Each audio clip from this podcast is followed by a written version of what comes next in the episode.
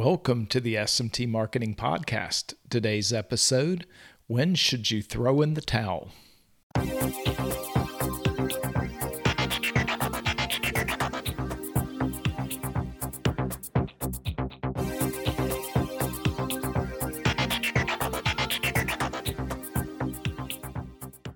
Greetings. Hey, Dave Larson here. Got a festive podcast for you today, my friends. Today we're talking when should you throw in the towel? Well, that is a profound question. So let me give you a little bit of background information on what we're talking here today. So I have been working on a funnel, a sales funnel, and it's the 48hourauthor.com, which is 48hrauthor.com. So it is a training for business owners on how to write a book really, really fast and it was one of my early funnels and I've just been kind of messing with it over the over many years actually. I can't even remember how far back this thing went but I kept working on it. And Russell Brunson says you know ne- it never works the first time. And I'm telling you what this was no exception that this uh, project, I, I, I, say it's like the blob. It started out small and I kept adding on and adding on and adding to it and trying this and trying that until it consumed me. but th- this uh, wasn't just a, a funnel, that it, it it's a book and then it had the audio and the video course with bonuses and you know collaboration you know how to create outline for your book how to mind map the contents of your book how to do the cover art and turn it into a kindle book on amazon. There's a full-blown member area. I mean it's just turned into a monster that um, it, it's been quite the project. So i was thinking back how did i get started with all this? And i met many moons ago Howard Berg, the world's fastest reader. And he was telling us how he had sold many, many millions of dollars of information products. And he had been on over a thousand shows, if I remember. And um, he told me that being an author can be a very significant advantage if you want to be on television. And I didn't really have aspirations to be on TV, but hey, I want all the advantages I can. And Howard told me that only 3% of the population ever writes a book. And the book positions you as a subject matter expert, and that's what the media use to kind of screen their guests. So that sounded good to me, and I had some techniques and uh, I I did my first book and and it, it was successful and I found a you know this method of of doing it and uh, over time it just became like my pet project that I was so excited about what I had to share with people that I wasn't really paying attention how much time and effort had gone into this thing.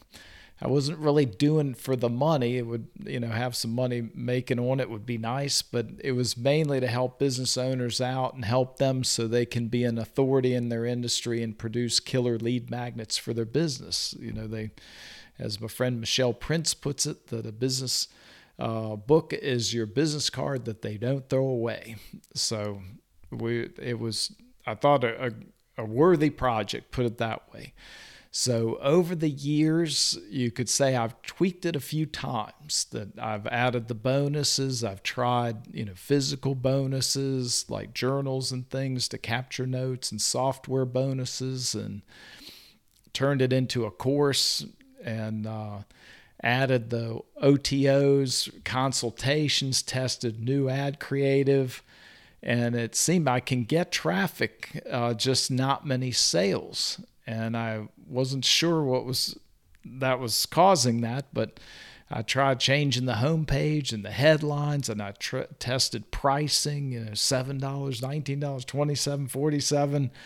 No significant change. That it was surprising to me because usually that really impacts the you know when you mess with the price that usually you lock in on the one that's optimal but I tried all the you know A/B testing and all that on ClickFunnels, and the cost per action stayed stubbornly higher than the average cart value. So it, it's it, it had that, and then I lost the back end of that, and uh, that the, the back end is your other products that you sell after the initial uh, sale is made. And I had what is called a slack adjuster.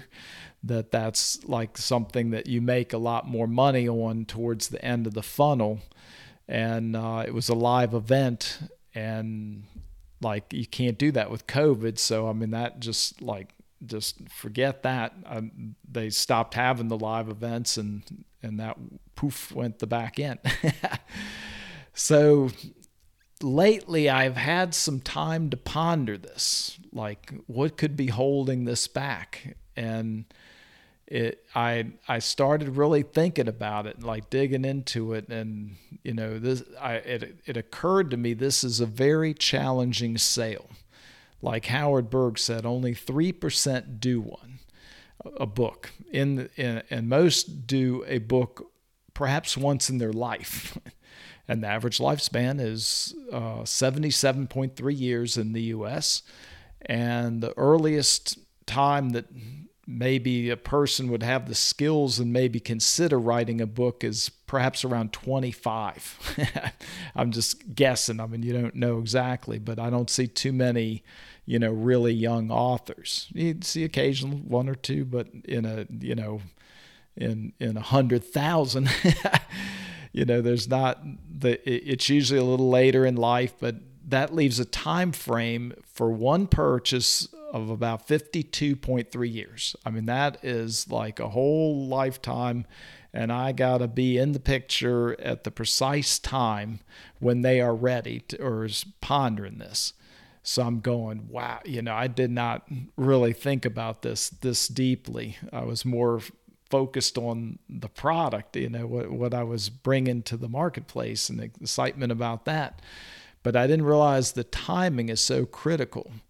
So when I finally went, you know, wait a minute, I tried pricing it as an impulse item. I thought people might buy it and just hold on to it for later. That they, I, I know I, my book when I wanted to write one, it was on my to do list for 10 years before I actually pull the trigger on it. But that just shows you, hey, I'll get to it, you know, tomorrow.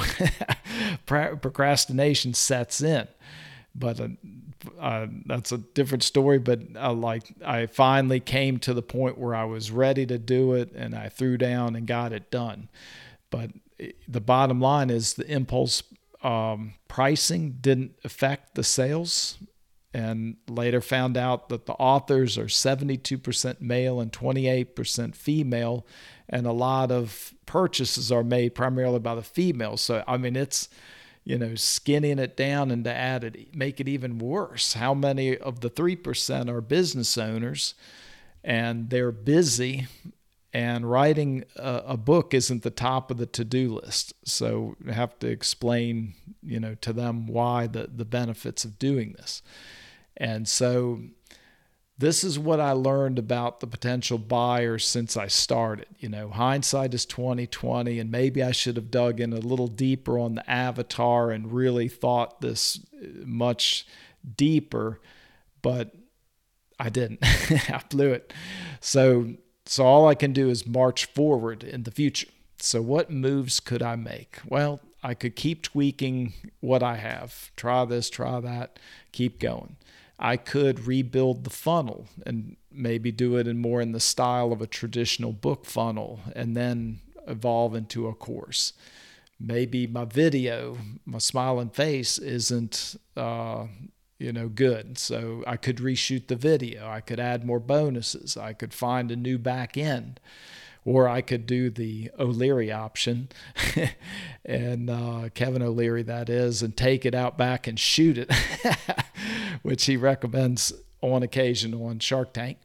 But or I could just leave it and you know leave it up and if it sells fine but don't spend any more time and energy trying to make it work better and i'm really leaning toward that option and and and why? Well, all the the things the the needle in the haystack that I was pointing to before. But my primary business, and this is one of the ones that, you know, when you should throw in the towel, if your primary business changes or is incompatible with what you're working on, then you should throw in the towel. And my primary business is building marketing systems for people. And this tends to attract, you know, more startups and folks that maybe aren't even in business. And I, I, you know, that like really early stages. And even though authors need marketing and small business owners need marketing, it's not our primary audience. So even though it is a pet pet project and I've spent a ton of time and money and effort on it, it is a distraction from my other more important things. And for that reason, I should probably let it go. And I know it hurts to let go because I'm a very persistent person. I keep trying, and that kind of thing will keep you in business. That's why I'm still in business over 30 years later and I'm an optimist. You know, I, I I keep thinking I'll find a way to crack the code, and usually I do. But this rascal, you know, all I could think and uh, I could just feel in my gut and I could hear in my brain, let it be. That's what I have for you today, my friends. Be sure to subscribe to the SMT Marketing Podcast on Apple Podcast, Google Podcasts, Stitcher, or wherever fine podcasts are heard. Thanks so much for listening, and we'll talk to you next time.